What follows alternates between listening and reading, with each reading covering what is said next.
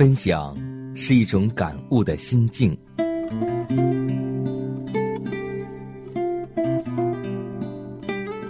分享是一种生活的信念。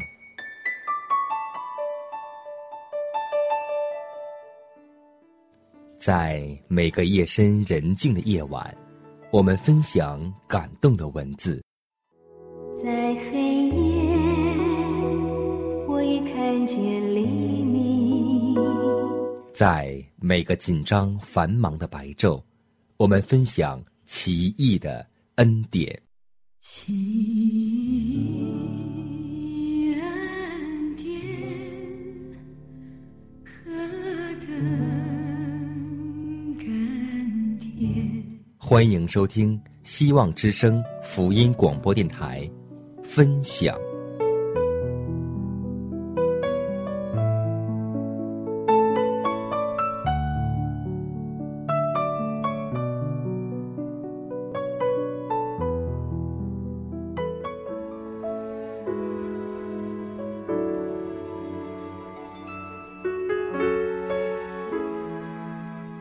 亲爱的听众朋友们，大家好！您现在收听的是希望之声福音广播电台的节目，这里是分享，我是你的好朋友佳楠。现在你在收听我们的节目吗？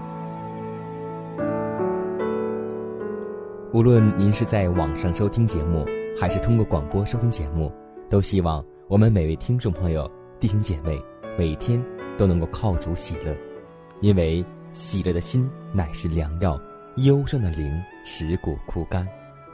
如果说这个世界上最快乐的人应该是谁，我想应该是我们基督徒吧，因为我们靠主有喜乐，靠主有平安。真的希望这种平安喜乐在我们心里永留。在今天节目的开始，我们来分享一篇文章。名字叫做“错路中的出口”。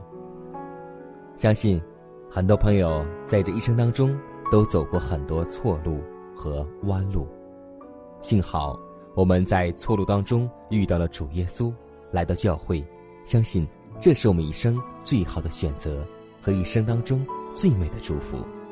下面我们就来分享来自于这篇文章。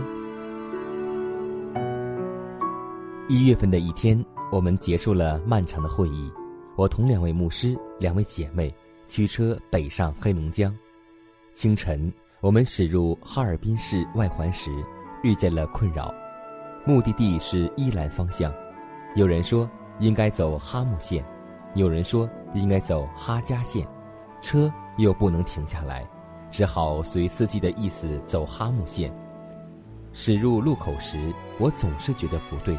但又不能百分之百的确定，即使确定，又拿不出使人信服的证据。此时，我突然想起高速路卡来，因为以前见过此卡都有本地区的路线图，我便叫前排的李牧拿卡给我。感谢主，使我们找到依据，知道这不是正路，而错路又行出不远。我们开始同心找可以掉头的方向。感谢主，我们在不远处找到高速路中间的出口，可以调转方向。我们很感谢高速公路的设计者，给知道行错路想回转的人留一条活路口。李牧说：“这就是恩典。”是啊，恩典对我们来说是何等的宝贵呢？当我们走在错路，还以为正时，是没有人能制止我们的。主也不勉强我们，但他只是我们当行的路。当我们自知走错想回转时，他给了我们留了活路口。当今天教会或个人走差或走错的时候，主也都知道。或许你感觉到了，但当你的正确路线不被采纳时，你会如何呢？要不要对立或强硬制止呢？我们可能同坐一辆车上。而方向盘只有一个，又不在你手里，你要不要去抢呢？那样也许会出车祸，两败俱伤。所以，我们能做的只有安静下来，去找让对方可信服的证据，不是证明自己是对的，别人是错的，乃是让车走在正路上，更早的到达目的地。上帝给人选择的自由，但他不希望人没有依据的自由去选择。当年摩西按上帝吩咐选出十二个探子去探迦南，结果回来后只有两个探子，名叫约书亚和加勒。他们两个确信主的应许，而另外十个则夸大了事实，凭自己仁义的判断发了怨言，并煽动全会众。而两位有信心的使者以百分百的确信，撕裂衣服，跳在众人中间劝说会众。最终也因寡不敌众，没能扭转会众的心。但他们二人并没有与众人分道扬镳，另拉一队去走四十天的路，来以此证明自己的路线是上帝的旨意。他们宁愿放下自己正确的路线，以爱心与全会众漂流旷野，又是四十年。这是何等的伟大与舍己呀！他们二人是唯一进迦南地的两位老人，约书亚继承了摩西领袖的职分，领以色列民进入迦南；而迦勒虽未做领袖，却时时起着积极作用，在年老时仍主动领命去攻打最强的敌人，做约书亚有力的帮手，带动青年人的信心，确信上帝的应许。他们二人。为以色列人得迦南地起着举足轻重的作用，可谓是上帝的忠仆，也应该算是主为以色列人留的活路。他们二人从始至终都起着上帝和以色列人中间的平衡作用。看来，并非众人的决定都是对的，也许按今天少数人的信仰，已预备好主复临了，但因多人的缘故。主还要宽容一段时间，弟兄姐妹，为教会全局的利益，你愿意与行错的人同行吗？尽早让他自己知道错了，并和他一起去找活路口，让车转回正路吗？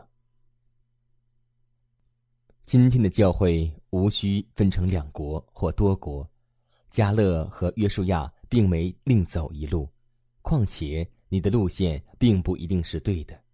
教会乃一家，天国的精神不是自高或排他。我们还需明白圣经的平衡理念，一定会找到活路的。因主是教会的头，只不过我们还需要时间。保罗讲，爱是不求自己的益处，甚至为弟兄和骨肉之间，基督分离也情愿。真正的救人者、爱人者。为救别人，宁可牺牲自己，像摩西一样。我们的主也是冒着回不去天国的危险，降世为人，受撒旦的试探，最终为我们定十字架。但主来不是定人的罪，乃是救罪人，所以我们应该效法耶稣，在弟兄姐妹当中，在工作小组当中，在核心组当中，在我们的。长老、牧长面前，若是有争执的话，真的希望我们也因为救人而活，不要定人的罪。在教会当中，我们会发现，人行错了而又一时无法回头，他虽还在错路上前进，但他是多么想找到可以回头的活路口啊！他此时最需要的是恩典，不是定罪。耶稣的恩典是一生随时的伴随，这是何等的宝贵！我们应该谢他、效学他、传扬他。所以，弟兄姐妹们，在你我的信仰生活当中，常常会遇到和我们意见不统一的弟兄姐妹。这个时候，我们不需要和他面红耳赤，也许我们知道他前面的路是错的。这个时候。更需要，我们是爱心，和他一同走，然后帮他走出正确的路口，靠着上帝，靠着忍耐，靠着圣灵，让他转回，转回，再转回吧。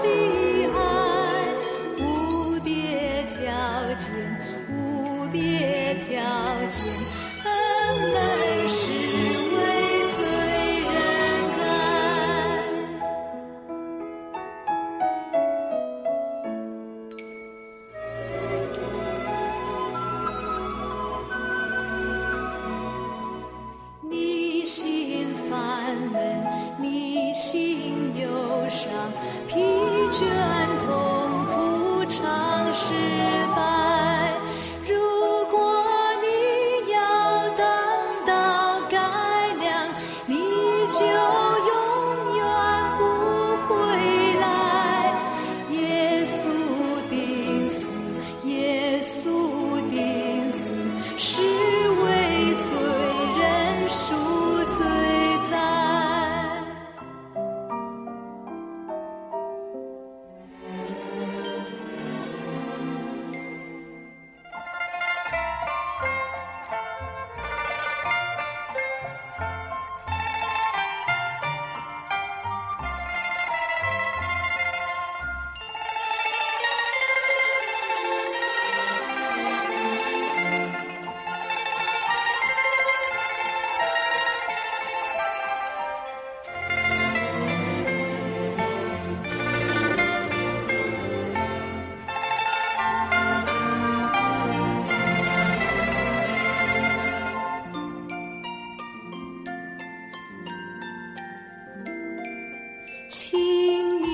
想起可惜吗？你救助如何流血汗？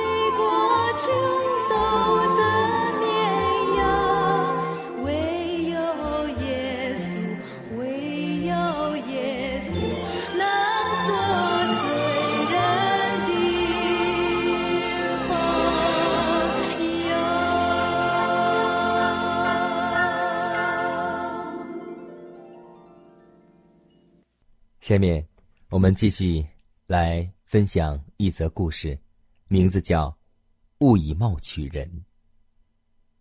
当火车到达波士顿时，一位女士和她的丈夫先后走下了车厢，他们有些胆怯的走进了哈佛大学校长的办公室外面。可他们事先没有和校长预约，也许他们根本就不知道有这个需要。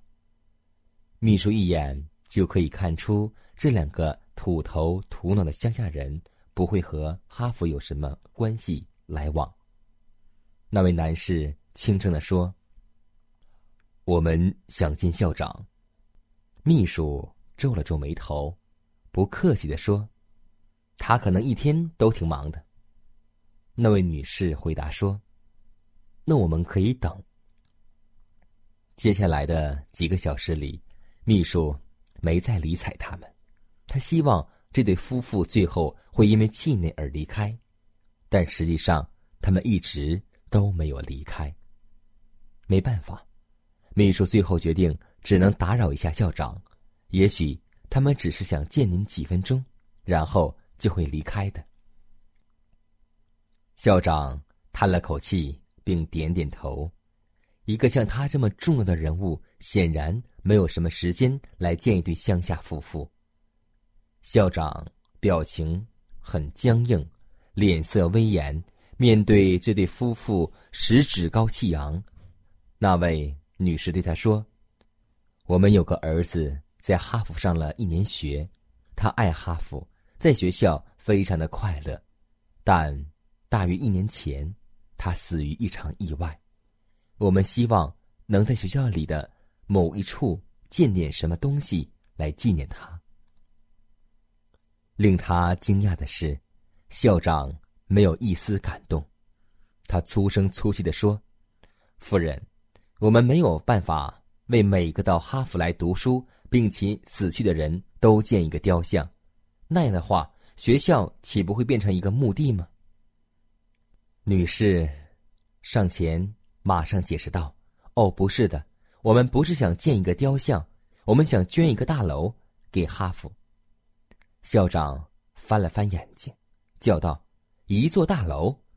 你们对一座大楼需要多少钱有一点点的概念吗？哈佛的建筑物可是超过了七千五百美元。”女士沉默了片刻，校长很高兴，终于可以摆脱他们了。女士转身过去，低声对丈夫说：“那就是一所大学所需要的资金吗？那我们为什么不建一所我们的大学呢？”丈夫点了点头。校长脸上充满了疑惑，全然没有了刚才骄傲的表情。这对夫妇离开了，他们来到了加州的。帕罗奥多市建立了一所以他们的名字命名的大学，以纪念不为哈佛关心的他们的儿子。我们常说，人不可貌相，因为单凭外表往往会对人的品质和能力产生错误的判断。那么，如果需要在短时间内判断一个人的品格，应该以哪些标准为参照呢？不妨从一个人对待跟他没有什么关系的人的态度来判断他的品格吧。英语也有一句话，意思就是不要通过书皮来判断一本书的内容，也就是我们常说的“物以貌取人”。这让我想起了一位歌星曾讲过的体会：他们由于工作。需要住进了一家饭店，在此结识了一位很年轻的厨师，众人都夸他厨艺如何的精湛，可是这个歌星不以为然，甚至心底里有一些鄙视。可后来的一件事完全改变了他的看法，因为需要，他要跟这位他所瞧不起的厨师学做一盘菜。当年轻的师傅在几分钟内。用他都来不及请教的刀布，去把这盘菜做好的时候，而他却忙活了一上午，也无法得其要领时，这时，这位歌星心服口服，小厨师的形象在他面前一下子高大了起来。后来，他感叹说：“每一个人都有自己不为人知的才能。”或悦人之处。当你小看一个人的时候，你也许忽略了他身后隐藏的生命的故事。所以，我们要懂得尊重每一个人的世界和背后的故事。是啊，一个人心里的内容和生命的内容是怎样的，只有上帝才知得清清楚楚。所以。他借雅各告诉我们，不可按着外貌待人，但你们若按外貌待人，便是犯罪，被律法定为犯法的。上帝不会以人聚会时的样子来判断一个人是否虔诚，因为他鉴察的是一个人的内心。所以，我们万不可以貌取人，因为当我们这样做的时候，我们的品格也在被判断。就像圣经上所说：“耶和华不像世人，世人所看的是外貌，而上帝所鉴察的是内心。”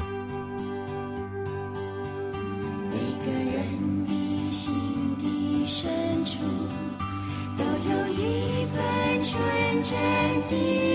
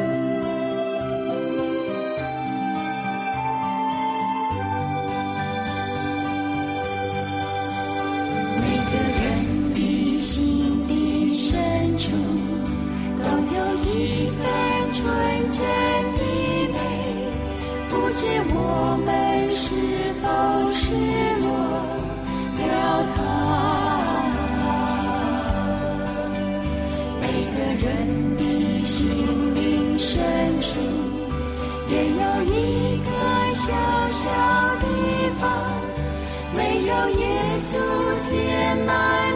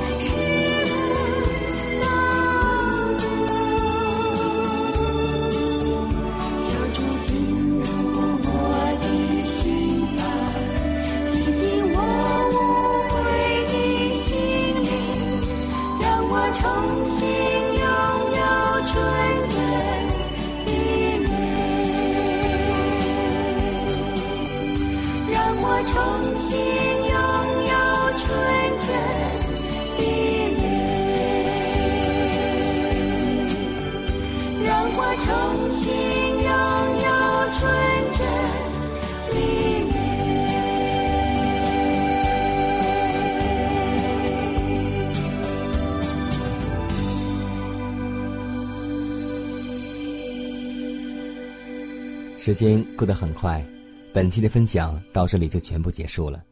最后呢，还是要提示每位听众朋友，还有我们的弟兄姐妹、主内的同工同道，在你的生活当中，或是你的教会当中，如果有什么好的故事和真实的见证，都可以写信给我们，让我们共同来分享上帝的恩典。也可以给我发电子邮件，迦南的拼音圈 a v o h c 点 c n。迦南期待你的来信，更期待你的分享。我们下次节目再会。